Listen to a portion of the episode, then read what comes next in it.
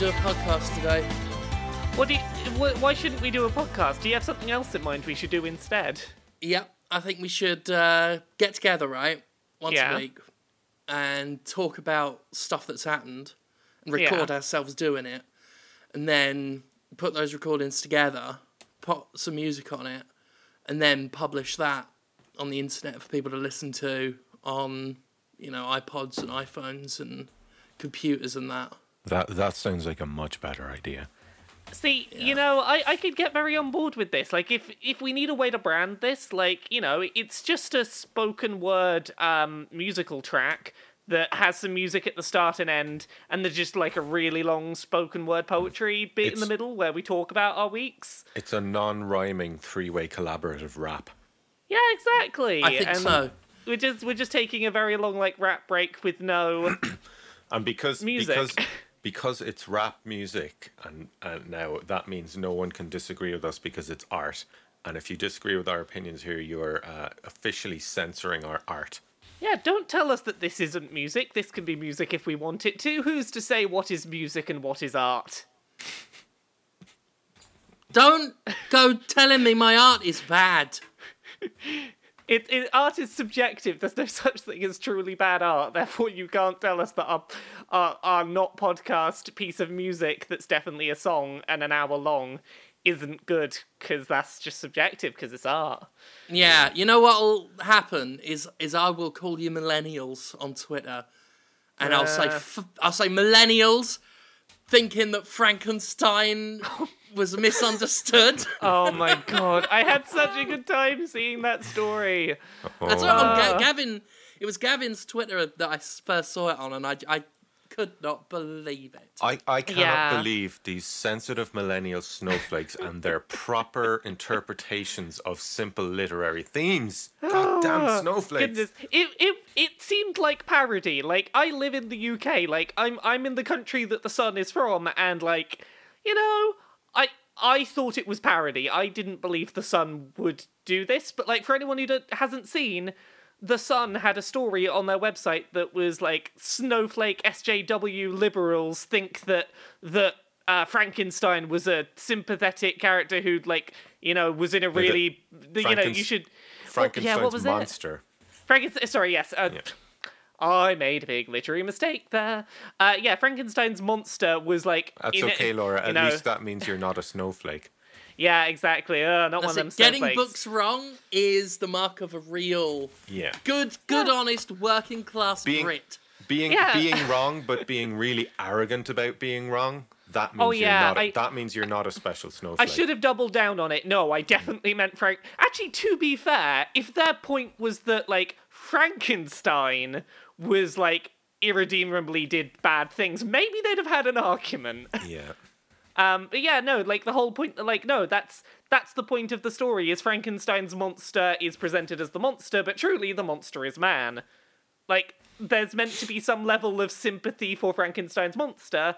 Yeah. Yet they were like, oh, all these modern tw- two- 2010s liberal SJW snowflakes, ha- thinking that like it's sad what happened to Frankenstein's Like, monster. you think this is you think this is bad though, right? Lately, there's a bunch of these liberal arts students who are thinking that House Stark are like the good guys in Game of Thrones. Unbelievable. The amount of virtue signaling we get from these these fucking millennials with their avocados. Their avocados and they're thinking Ned Stark was treated they're- badly. They're Jon Snow Goonie Man beards.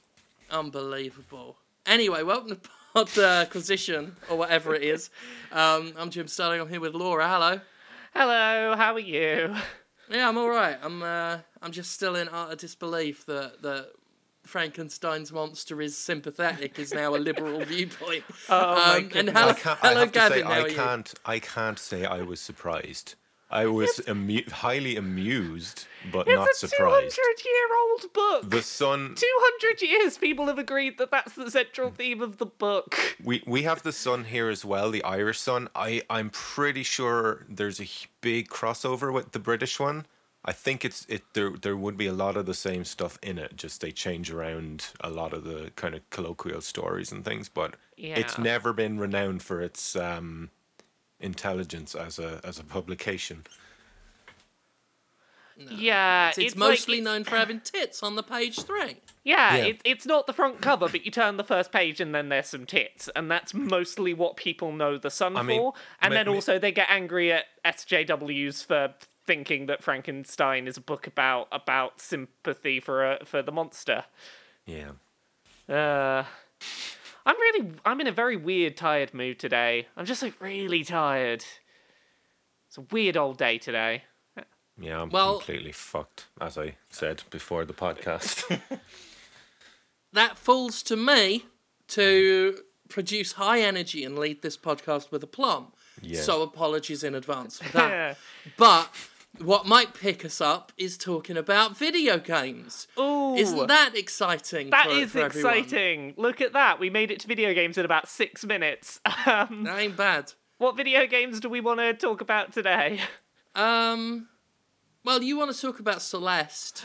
Yeah. You've probably played a lot more of it than I have. I've played uh, like the first three levels or so, so I- I've not I've- gotten super far. I've played about 25 hours of it, and oh, oh, I, mm, It's a mm, good I game. like that game. Yeah, what I've played, it's pretty damn good. Yeah, Celeste is a game that came out like a month, maybe six weeks or so ago, and like I only picked it up this past week. And for anyone who's completely unaware of it, it's basically a very difficult side scrolling 2D platformer. Think your sort of like Super Meat Boy type thing, where it's all very Twitch precision platforming.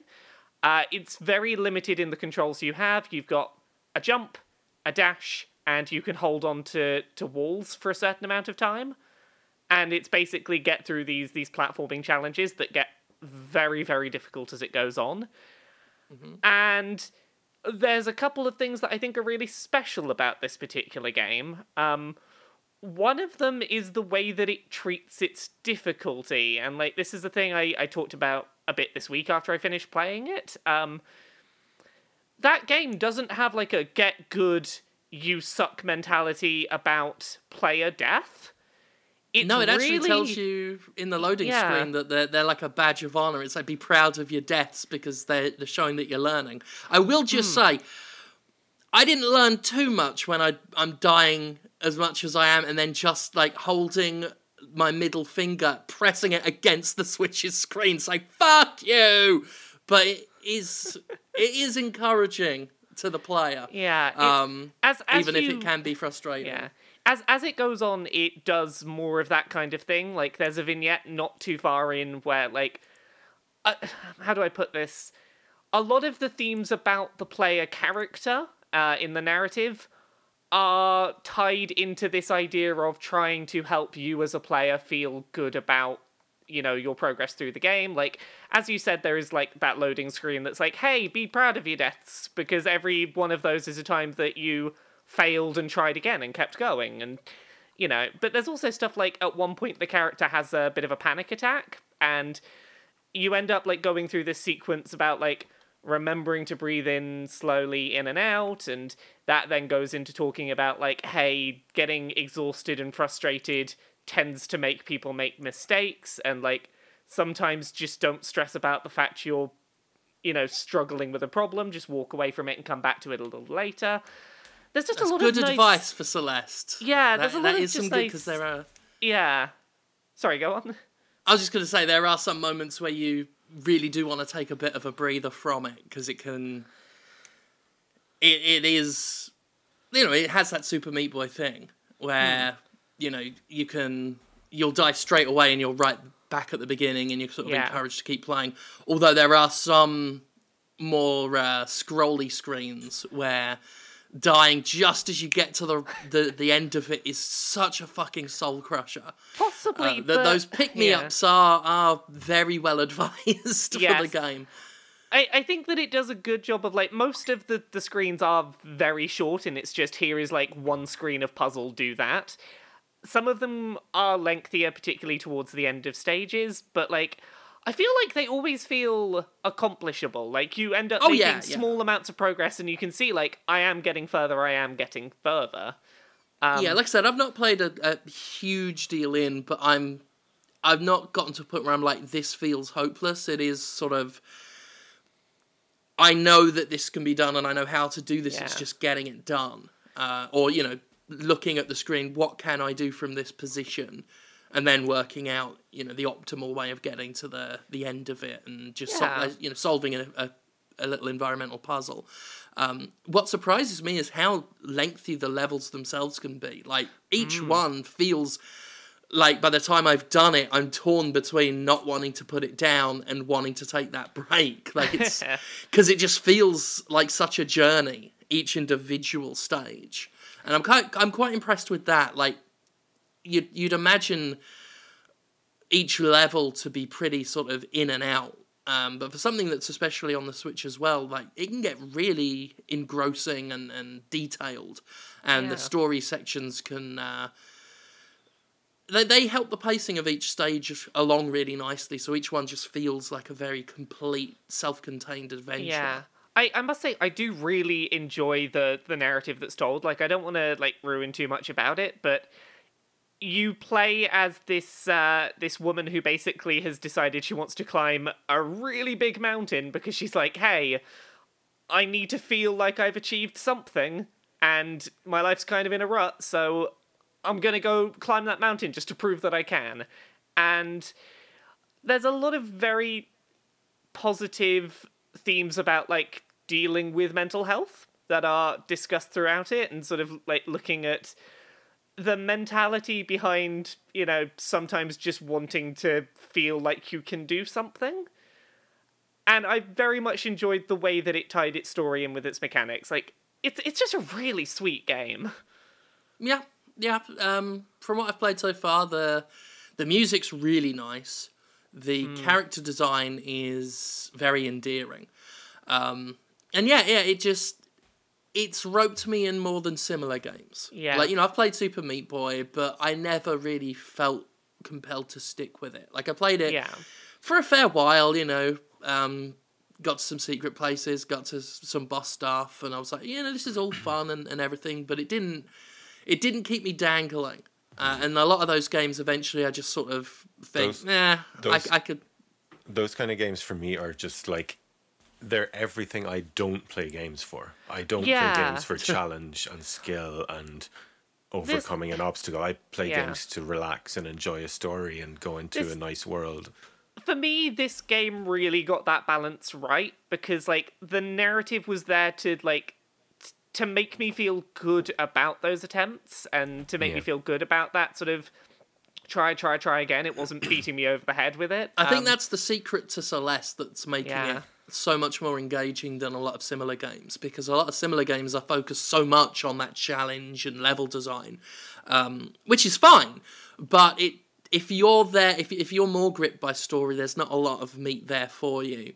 But Celeste backs up the the really intricate, clever level design and the sense of challenge with um, really uh, in, engaging characters, ones that really easy to identify with, and and a much deeper story than I expected going Yeah, in. Because like- I, I I very specifically didn't hear much about it. All I heard was a lot of people just saying Celeste, Celeste, play Celeste. yeah, I was hearing a um, lot of like ten out of tens for Celeste and being like, okay, I'm of- not going to read anything. I'm just going to play it. Yeah, so I went into it sight unseen and was was pretty surprised by uh, the the writing that they have backing up the the rest of it. Yeah. Which is you know even if you strip that away, you've got a very good tight platformer in that Super Meat Boy vein, in that sort of you know.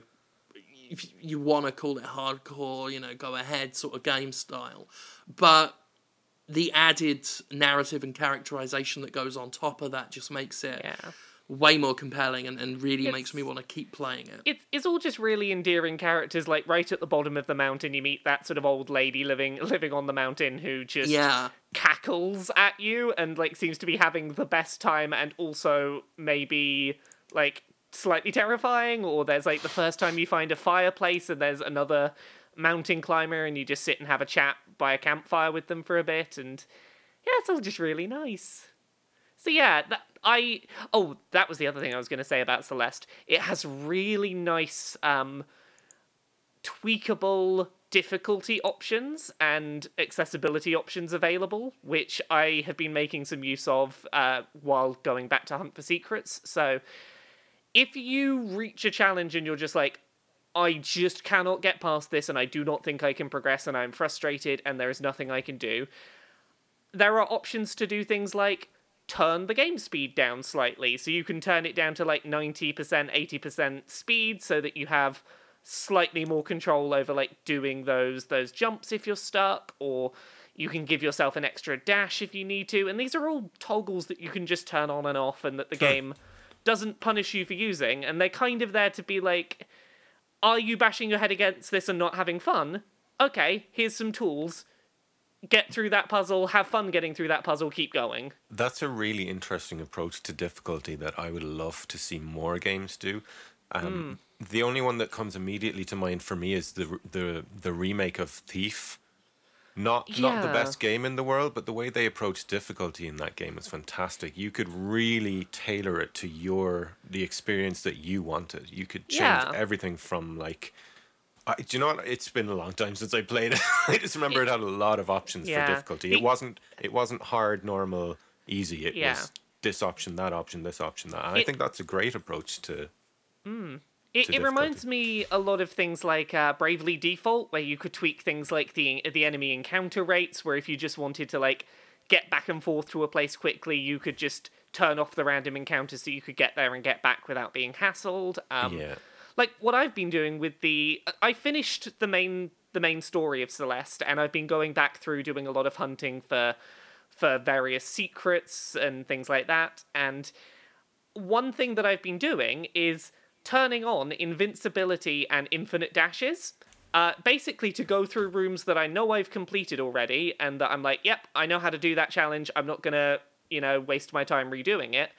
Zoom through those rooms and be like, oh, there's a secret I never went and got previously. Turn off the invincibility, turn off the infinite dashing. That's very Go useful. try and do that Yeah. secret, and it's hmm. it's really incentivized me going back to do those hunting for secrets. Um, mm-hmm. one of the big things in the game is you've got these like strawberries that you can collect, and they are completely optional. They're just there for bragging rights, and hmm. a lot of them I skipped in my first playthrough, but now I've completed it. I'm like, yeah, I'll just infinity invincible dash around the rooms until I see, oh, I never went and got that strawberry. Turn off uh, turn off those those things and try and do that challenge that I skipped That's over an- earlier. That's another thing the game does early as well is to basically tell you to not sweat the strawberries because Yeah. they are there and yeah, your inclination is to go out of your way to get them. And even in like you know the early stages, some of them are quite deliberately placed in ways that let you know that this is purely for uh, the challenge of it. And then uh, a loading screen quite early on, uh, you know, uses those exact words, bragging rights. They're they're not there for completionists. Well, Yeah. I mean, they're for the com- completionists, but they're not required Yeah, for the game itself. I, I think in my first playthrough I got maybe 24 strawberries and like I've gone back now and I've got like 60 or something.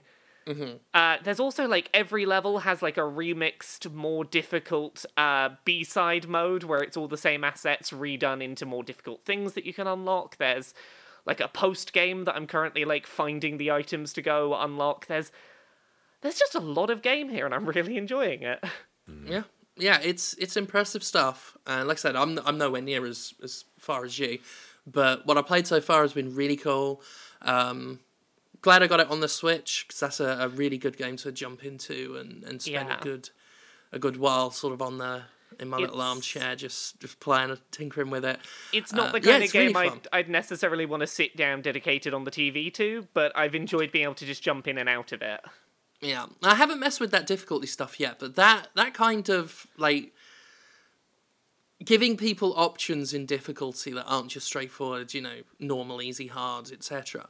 Um, it's a very Nintendo school of design, uh, and I'm I'm glad to see other companies doing it. Um, but you know, it goes all the way back to like you know Silent Hill letting you choose a different option for difficulty in combat and puzzles, uh, where I play Silent Hill games normally, and then when I do subsequent ones, because I don't want to fuck about with puzzles, I'm not a puzzle Yeah. guy. I turn that difficulty down, and you know leave the combat where it is, or you know I can turn that up to hard if I want the combat to be tougher. Um, and I just think from from a basic accessibility standpoint, it's crucial. I think that games consider that more. Yeah. Because obviously, the more open your game is, the more people are going to play and enjoy it. And I know some people complain about, well, if it's easy, it won't. You know, there's no point to it. But I'm like, if you're not good enough at games to where you need these options, then it's still gonna be plenty hard for you, even on an easier mode. Yeah. Um, and you you- know there there are people with eye hand coordination issues. I'm- I um, have t- I have terrible hand. Like I have the wor- like, if you look at, for example, Mario Odyssey, right? One of the huge reasons that was one of my favorite Mario games is because when it got to a platforming section that was driving me crazy, I could just turn on the guided thing, yeah. and then if I fell, I, I didn't die. I That for me, that that increased my enjoyment of Mario game tenfold. Yeah, The and- fact that I didn't die from falling, which I do a a- lot, you know. That's a that's a thing that I really hope games like Celeste start to normalize. This idea of it's okay to turn on those modes as long as like if that helps you have more fun, then do it. Like Yeah. I also have really And- and- bad and if hand-eye you- coordination. Like I had to do special coordination classes at school because like I just couldn't make my hands do what they were supposed to. It's like Yeah. yeah, sometimes I turn on easier modes and I have fun. I've been playing guitar for like nearly 20 years and I still can't do the solo in Enter Sandman, you know. I, I just no matter how much I practice there's certain my hands just I spent 10 days worth of of time playing Call of Duty 4 and still rarely ever finished first in a game, you know. Some people just don't have natural innate ability to be uh what's the word I'm looking for? agile? No, not agile. Skillful. Uh, Dexterous. dexterous. Dexterous, yes, exactly. Yeah. I, So, I, yeah, I never play Dark Souls dexterity build. So yeah, point point to everyone. Don't don't be shitting on people who like use accessibility options if it makes them have more fun. Yeah, and Take a leaf out of Celeste's book. And disab- people with cool. disabilities as Yeah. well.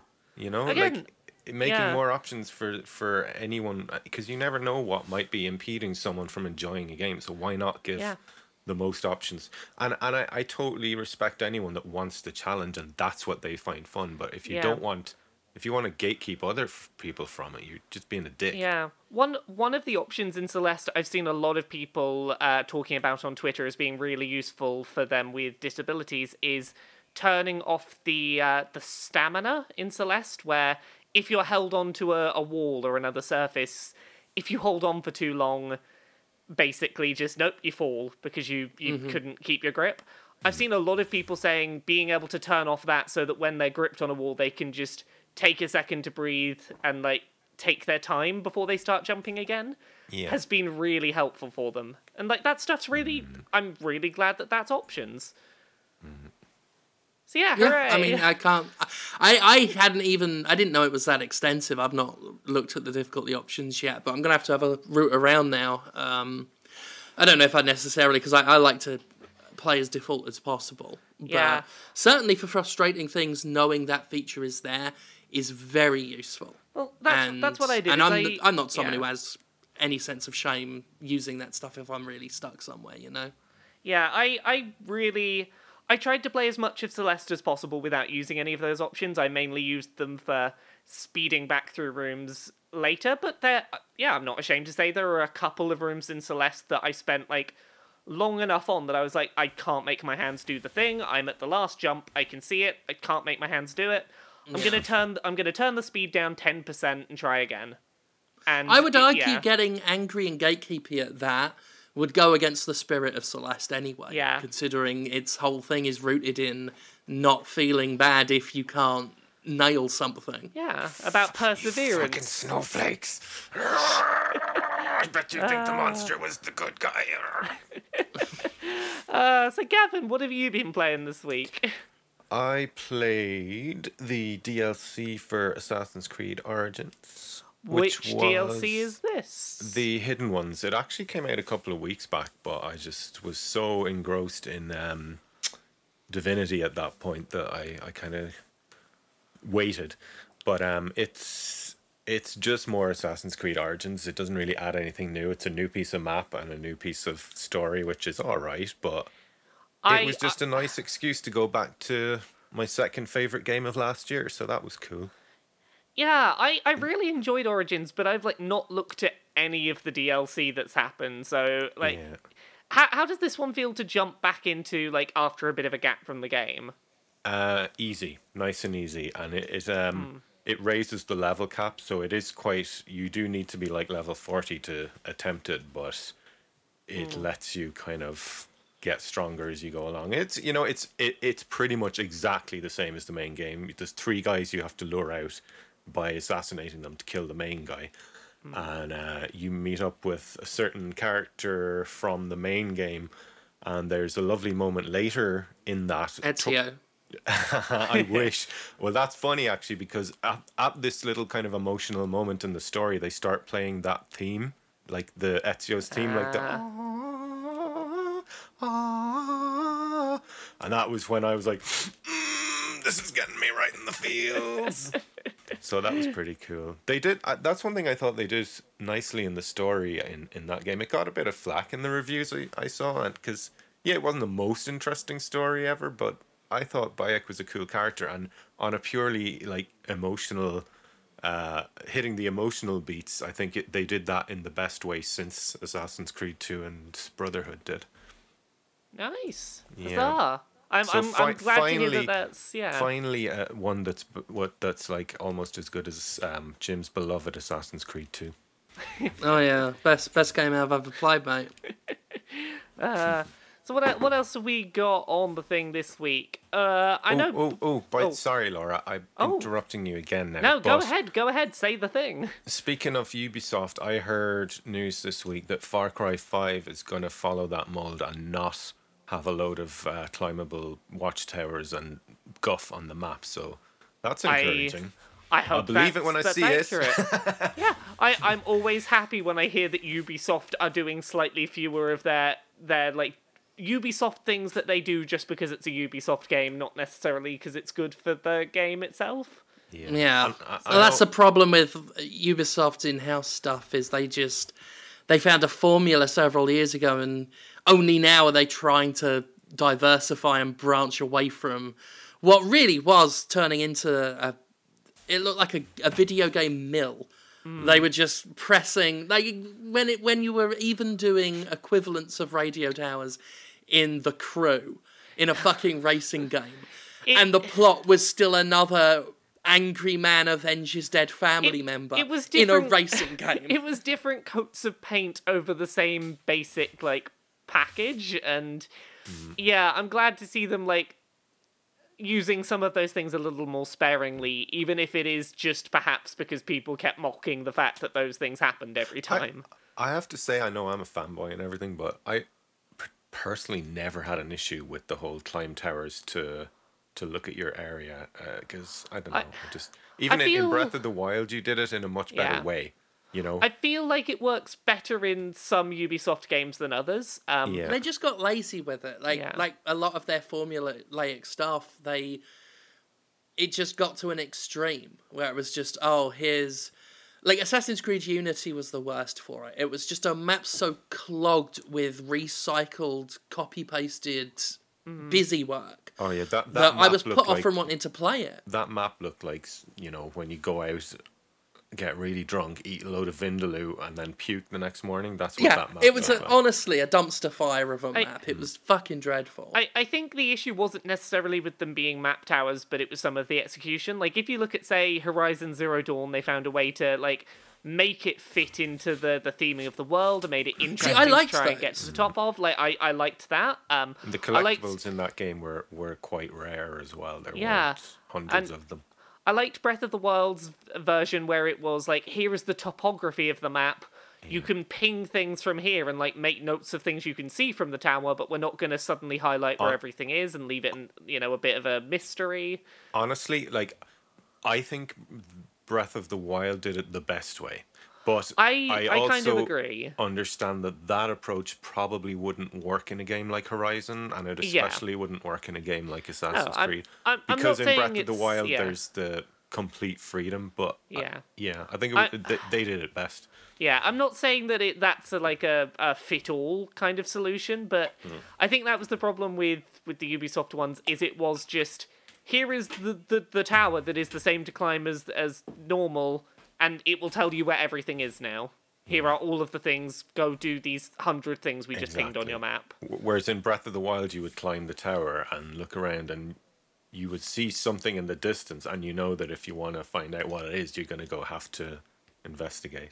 Yeah, like Which if you're was lucky, cool. you might spot two or If you're three lucky- shrines. yeah, if you're if you're lucky, it's not a shrine. The thing that you're looking at. Yeah. Hmm. Uh, so, other things we've played this week. I know both me and Jim have played a bit of uh, Kirby Star Allies. Uh, Jim's played some of the demo. I've played some of the demo, and I've started playing some of the review version, which I can talk preview thoughts for. I I Yeah. I can talk limited thoughts about at the moment. I know code's been out for a while, but Nintendo's one of those ones I long since gave up trying to get Yeah. code for, so I'll just be buying it. I, I'll be Um, honest, I'm amazed they send me code still. Yeah, yeah, that is a surprise. Here's the thing, like they didn't for the longest time, and then they did when I started at Kotaku, and then for a little while they didn't, and now they're sending me code again. So I'm like, okay, I think I think they're okay with me right now. They're they're weird anyway. Like they they did not know what to do with me for the longest time, and then I just was like, you know what, forget it. I'll just fucking buy the shit. Um, but yeah, what I have played of it with just the demo, uh, pretty much confirmed that I'm yet to get tired of Kirby games. They manage to do enough each time, um, so that even though you're structurally playing the same game, uh, the gimmickry around. I mean, it's pretty Nintendo-ish as well in its design, in that the structure's the same, but the the toys in the box are uh, given a, a fresh coat of paint, something different to do. In this one, the conceit is being able to uh, throw hearts at enemies and make them your little friends, It's it's such and a you Nintendo can combine gimmick. their skills with your current abilities, that you know your copy Yeah. abilities. And you know, like if you've got a sword, you can raise it up, and if you're friends with a guy, you know, one of the fiery guys, they can give you a fiery sword. It's sim- simple stuff like that. But yeah, and then sometimes the enemies will, or you, the, the enemies that turned friends can help each other, uh, and and give each other new attacks and stuff. So it's pretty fun, like just finding out the different ways in which Kirby and the allied enemies can work together. Yeah, it's it's a very Nintendo thing to just be like "Hey, the gimmick is make some friends. Um, it it is mechanically basically like another Kirby game. Go absorb the the enemies or make the enemies your friends. Use the abilities from different enemies. Use those to progress, and that's not necessarily a bad thing. Um, it's a gorgeous game. Like it looks so good. Such a really pretty, such a pretty looking game. Um, I would say that like talking specifically about the demo, the content, even the content marked hard in the demo, is pretty easy. I never felt like I was at any risk of dying in the hard section of the demo.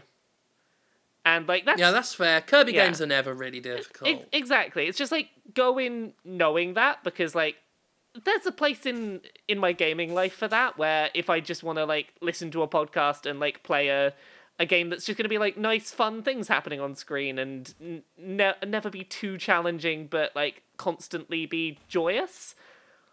I think there's definitely a space for that. Yeah, I think there's a reason why Kirby, especially out of all Nintendo's properties, have been very uh, handheld focused, and it's because of that. Because they really are just simple, cheerful platformer games that you can just fuck about in and not worry too much about, uh, you know, being punished or challenged too much.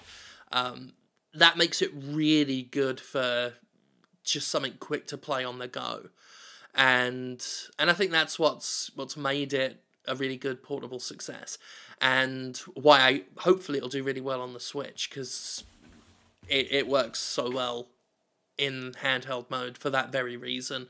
Um, just playing the demo, like I would happily play those demo levels again if I didn't have other stuff on the Switch. I'm- I'm playing through for work stuff. Um, but yeah, I'm really looking forward to the full release because it just looks like more Kirby, Yeah. more fucking about in I- a really bright, cheerful little world. I, I, I do want to throw out like uh, and again uh, I'll be clear here I'm talking about the demo um, I played through some of the demo um, with someone else in co-op uh, one of the things is like while you can take over these these enemies with with hearts and put them as part of your team, you can then have a co-op player like jump in and control the co-op enemy turned friend. Um, so it works relatively well. I will point out for anyone that's planning to pick this up to play co-op, there are a couple of ways in which like player 2 won't have quite the same experience as player 1. So player 1 is the only player who's playing as a Kirby, and because of that they're the only player who can just at will absorb enemies to like whenever they want change their ability.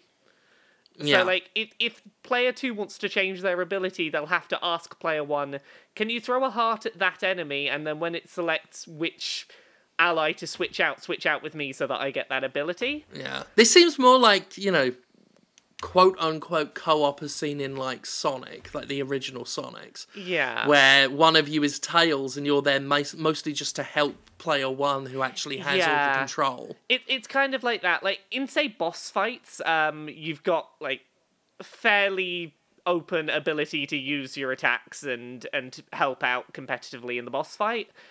The other thing is that player two or like co-op players don't really have the option to explore very far away from player one. Um, Yeah. player one as Kirby controls the screen. Um, if if player two or I guess more players than that try and move too far away, the screen doesn't like zoom out at all to like allow them to get a little way apart. It doesn't like it, there's no concessions made. If player two is left behind, they are warped up to player one to catch up with the camera. Um, yeah. Like you are Tails. That that's the simple It- answer yeah. is you are Tails in this. And that's not necessarily going to be a bad thing for everyone, but just bear that in mind if you're picking this up as a co-op experience. Yeah. So- I, mean, I imagine there's some fun in it just to dick around and play as one of the enemies. Like there's there's there's a novelty Yeah. in that, but I couldn't see it. It it's clearly not a, a full Yeah. ball co-op experience like the uh, I forget which one they did. I think it may have been a Wii U one, but they had a full ball, you know, four character co-op game, and this is not that. It's not from it's, everything yeah, I've seen. it's not quite that. Also, the the co-op players aren't terribly well distinguished visually from each other, which can make it a little more difficult to tell who's who. Uh, which Mm-hmm. isn't a problem for the Kirby player because they're the only Kirby. Like I, Stormy Daddy. Sorry, I was looking at news on my phone. that's all right. I Yeah, wasn't like- looking at Stormy Daniels' videos. It was actual Twitter news. So part of me thinks with this that like this might have been more enjoyable if the co-op players could also be Kirby's, uh, just like different colored Kirby's. But I get that that's not the gimmick this time. Yeah, that's clearly not what they were going for on this one. Um, Yeah. Which is cool. It's just, yeah, like, just prepare for the Sonic Tails dynamic rather than an equal footing. Uh, other games this week. Jim, you played one called Detention. Yeah, yeah, this is another Switch one. Uh, I realise it's kind of Switch heavy uh, with our discussions, but uh, I'll keep it brief because there's not a huge deal to say. Been looking for a good horror game. I want to play a, a good horror game on the Switch. Um, I don't want to play Outlast again. I've played that too many times. Um, so I, I, didn't get it, so I can't speak to the port quality. I've heard a couple of the ports lately on the Switch have been a bit dodgy, like Payday 2 apparently isn't very good. Uh, Payday 2's mainly like missing some content. It's not like up to date with the other versions. Ah, uh, Yeah. well, hardly surprising. Disappointing, but unsurprising. Um, but yeah, Detention was recommended to me because I've been looking for a horror game. I tried to play uh, Hollow, which is a Switch game. That is just it wants desperately to be a first-person Dead Space, and it fucking ain't. Uh, couldn't recommend it. It looks looks and feels cheap, and and it's just rubbish. Has a terrible in-game map. Um, so I, I just warned people off it on Twitter, and a couple of people brought up Detention, which is a side-scrolling horror game. Um, typically not the kind of art style I like. Uh, I don't like the animation where things are very clearly uh, 2D characters that move like cutouts, like almost like South Park but a bit more detailed than than South Park. Um, typically, I'm not fond of those things, but it had a sort of uh, It reminded me a lot of Jasper Byrne's uh, game that uh, Lone Survivor. Uh, I don't know why I forgot the name of one of my favourite ever games. Uh, it's got a bit of that feel to it. Um, clearly cribs a lot from familiar horror games. Like the way you avoid enemies is hold your breath and then they can't see you, so you walk past them. Um, very deep uh, influences from Asian culture and whatnot, um, and very uh, unnerving sound design and, and enemy design. The they're called the lingered, I think, or the lingering. Um, basically, ghost schoolgirls and all of the all of that kind of stereotypical horror uh, that you uh, associate with ghost schoolgirls. Um, but it's it's got a nice atmosphere to it, and the story is uh, subtle is, but interesting so far. Is ghost schoolgirls a genre? I mean, they've been used so many times they're, in uh, in horror that they may as well be. They're a horror trope at the very least. Yeah, um, but yeah, yeah, it's it's you getting around this school that you're trapped in, um, with these sort of black shadowy stooping uh, schoolgirl ghosts that are just and you got to keep your breath held and walk past them uh, without obviously running out of breath. So there's sort of tenseness every time you're getting past them. Um, and I'm I'm always interested in 2D horror games because Lone Survivor was very clever in how it made a, a 2D pixely looking game nonetheless very atmospheric and scary. And this one is really relying very heavily on the sound to make it un- uh, an unnerving experience, but they're doing pretty well with it so far. Everything I've played so far has uh, been pretty promising. Um, very dark, very dark, like in terms of tone. Mm. There's some grisly fucking shit that you're expected to do pretty near the beginning. Uh, and things are only hinted to get darker from there. So I'll see how it goes. Um, not yet sure if it's worth doing a video on, but we'll find out soon enough, I'm sure. But yeah, it so far it's it's giving me a, a an interesting horror game to play on the Switch. I haven't decided fully if it's good yet or not, but mm. Detention is worth at least checking out. See if you're into that sort of thing.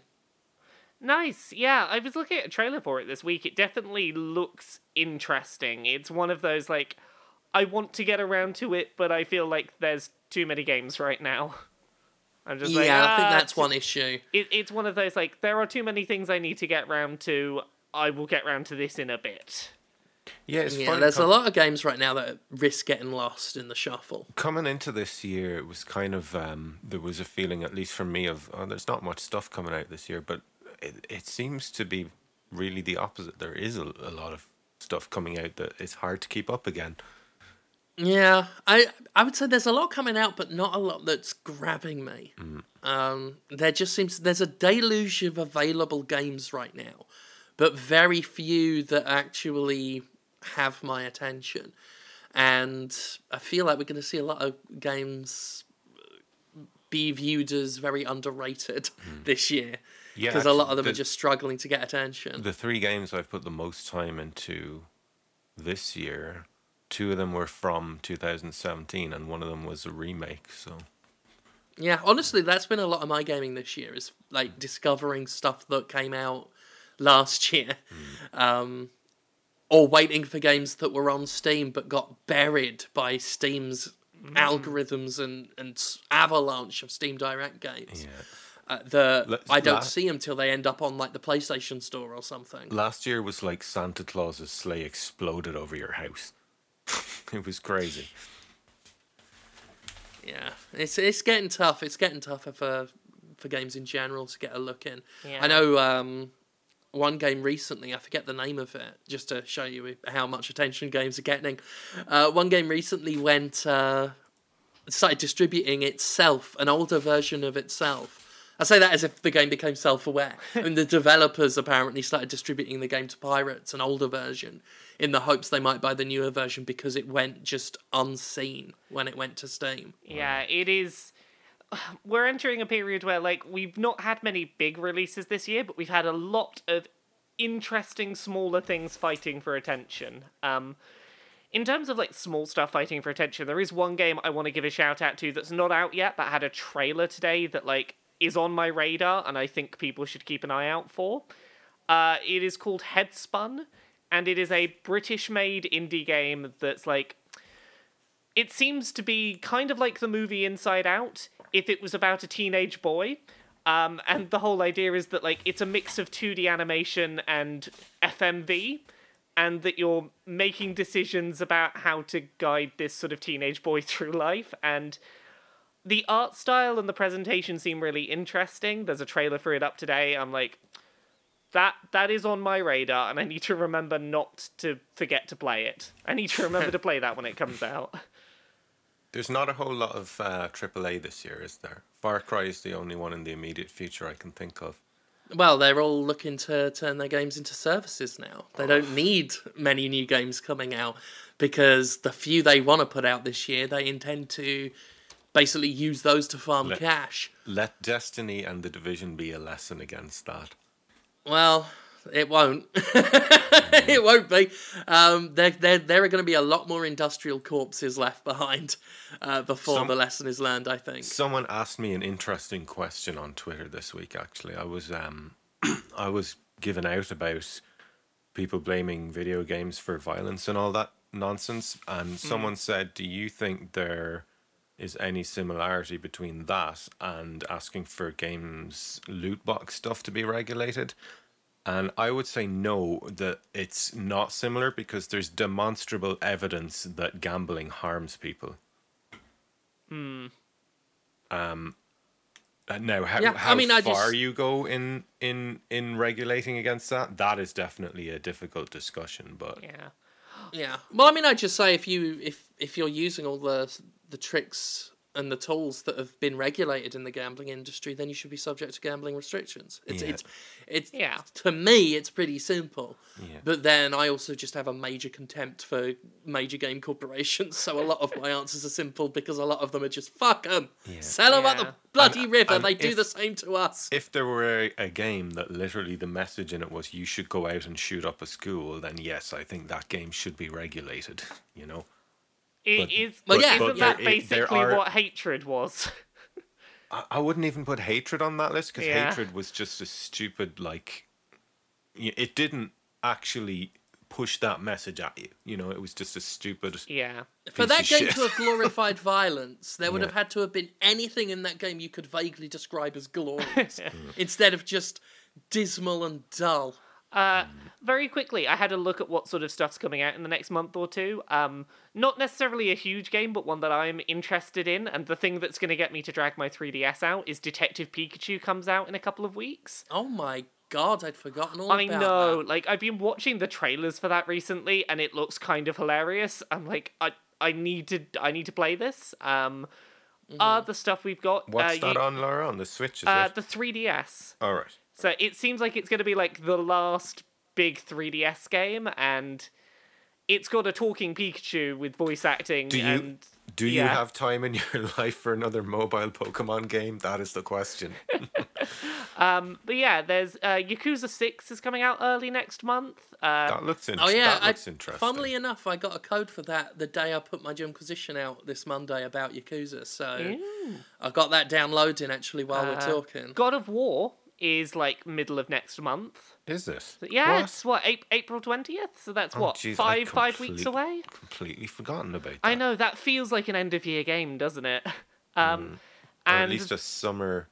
How do we all feel Yeah. about? I I have to say I was watching a couple of gameplay trailers and the child really was a turn off for me. I I he don't. wa- he seemed like an incredibly irritating uh, NPC. I still feel like you're not gonna have the child and the and Kratos both around for very long. That's still my suspicion. Um, and the one that I'm oddly excited for is Nintendo Labo is in about five weeks, and I am 100% gonna like pick that up and do just a, a Twitch live stream of me building cardboard toys for the Switch, because I I'm an adult and I can do that. I think Yeah. it's The fair good thing to is, say. is Nintendo can't copyright claim cardboard, I so think- do all the videos you want. I think it's fair to say anyone in or listening to this podcast doesn't have a problem with being an overgrown child. But yeah, so that's that's a couple of things like Yakuza and and God of War are in the next month or Yeah, so. So we like got things things. happen. Things happen a bit more when when we're out of March. Yeah. But, like I've got, I'll just say this: I've got four contenders right now for this year's shittiest games of 2018, and I've got nothing, nothing for the the actual like the the good game awards. Right now, Celeste is the one thing that I'm like, this feels special, and I hope that I still feel this way come the end of the year. Of of the games I'm playing, Celeste is the only one that um has has the potential. I just need to play more of it. Yeah. and see if it, it lives up to that potential. But outside of Celeste is the only penciled in possibility. I've got four fucking games already for the shittiest list, I can't and actually can't we're think not of- even out of March. I can't think of anything this year either that would make it into my top. Uh, I mean, Mon- Monster Hunter was fun, but ultimately too grindy for my tastes. Monster Hunter Uh, World, I had a lot of fun with, but like. Mm. I've played a lot of Monster Hunters. I'm I I was like, okay, yeah, this is a good Monster Hunter, but it it didn't feel exciting enough Mm. to stick with me when I wasn't playing it. I enjoy Mm. it while I'm playing it, but I don't think about it much outside of that. Do remakes count? The Shadow of the Colossus remake was was Yeah, I I, I think that that that certainly can count. count as a top five possibly by the end of the year. I can tell you one that certainly won't be a Game of the Year contender. This is a oh fun news story from this week. A another story of Steam having zero like quality control going on on their service. A game called Shadow Treachery Cannot Be Tolerated was sold for £1.69 this week on Steam, and when it was released, it was an empty folder. Mm-hmm. You literally just purchased an empty folder. No exe file, no no files of any kind. It was an empty folder for £1.69. Yeah. and- This isn't the first time this has happened on Steam. This has happened many times Yeah. that they've they've shipped without fucking executable files. Um, I was surprised this one got more attention than any of the others because I've discovered a fair few myself over the years. Um, maybe it's because this is the first one to get noticed since uh, Steam Direct happened. I, I think. And I know that they said they checked their games to make sure they worked, and Yeah. that was the only sort of real approval process they had. And they don't even have that working. So I was going to say that's that's one of the things is that you know the the move to Steam Direct and showing that that hasn't stopped this happening.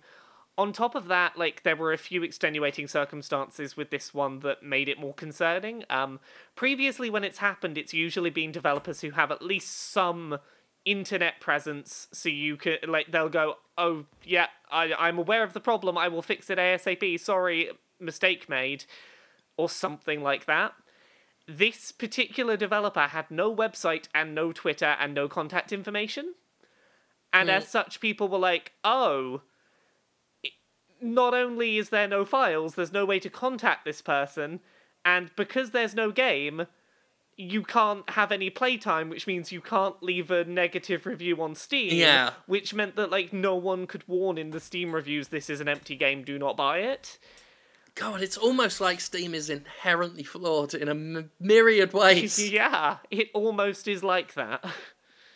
So that it, Almost. Yeah. um, it's it's not exactly a new example, but it was just an example of yep, yep, that's still happening on Steam. yeah, just remind to everyone Steam's still a fucking shit circus. Yeah, it, it took about 48 hours uh, for the game to eventually have, like, no statement of, like, oh, it's coming, don't worry, I'm fixing it. 48 hours or so later, okay, there's game files now. It's a really shit game. Yeah. Um, Yeah. Yeah, yeah. From what I've seen, like even though it's working now, it's it's still dreadful.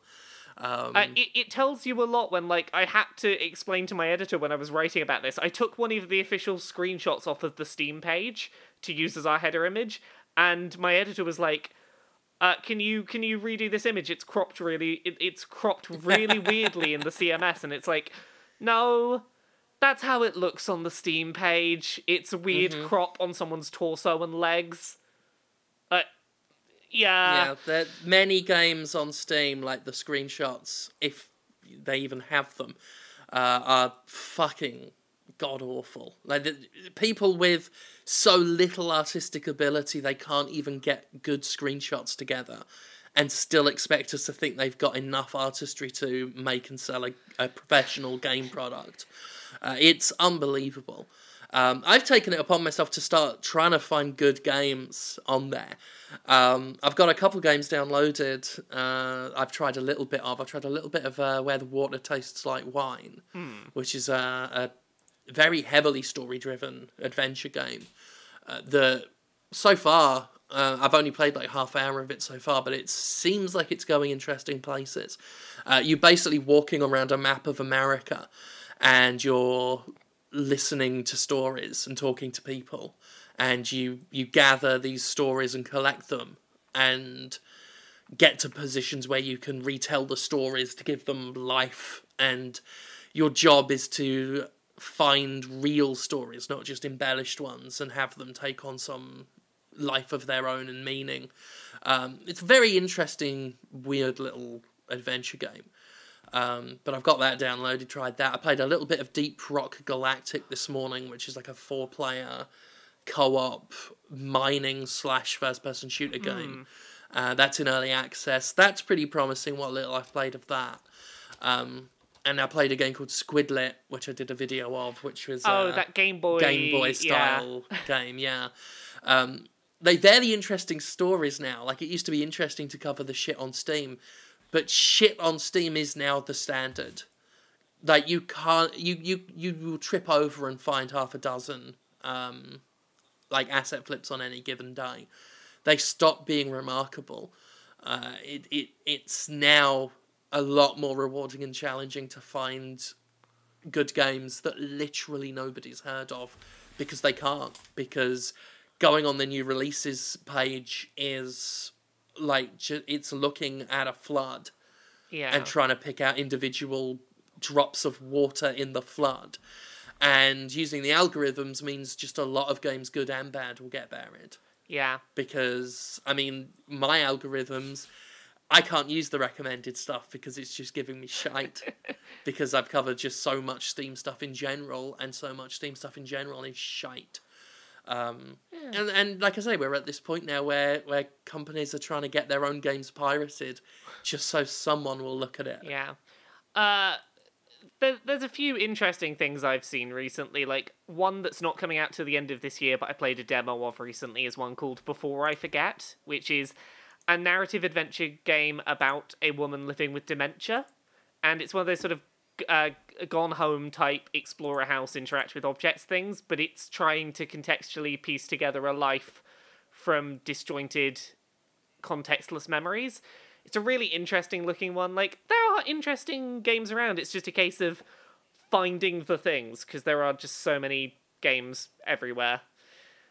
But yeah, uh, is that a good place for us to start wrapping up?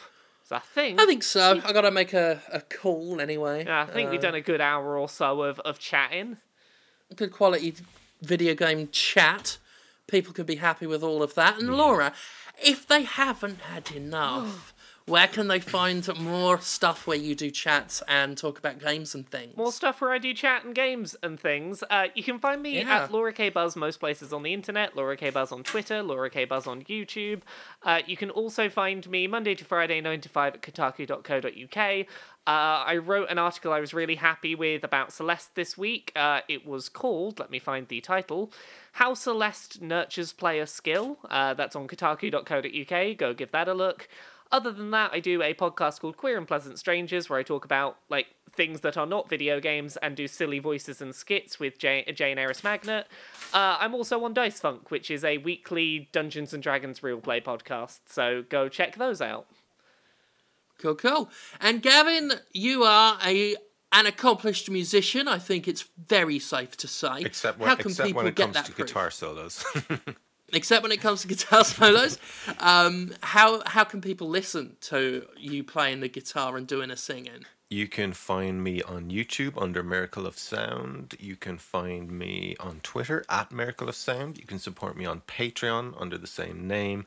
and I recently made some, uh, finally made some Spotify playlists. So if you search for Miracle of Sound on Spotify, uh, you'll find me there as well. And I looked up, I looked up my numbers for Spotify for the first time ever, and actually it's doing pretty good over there.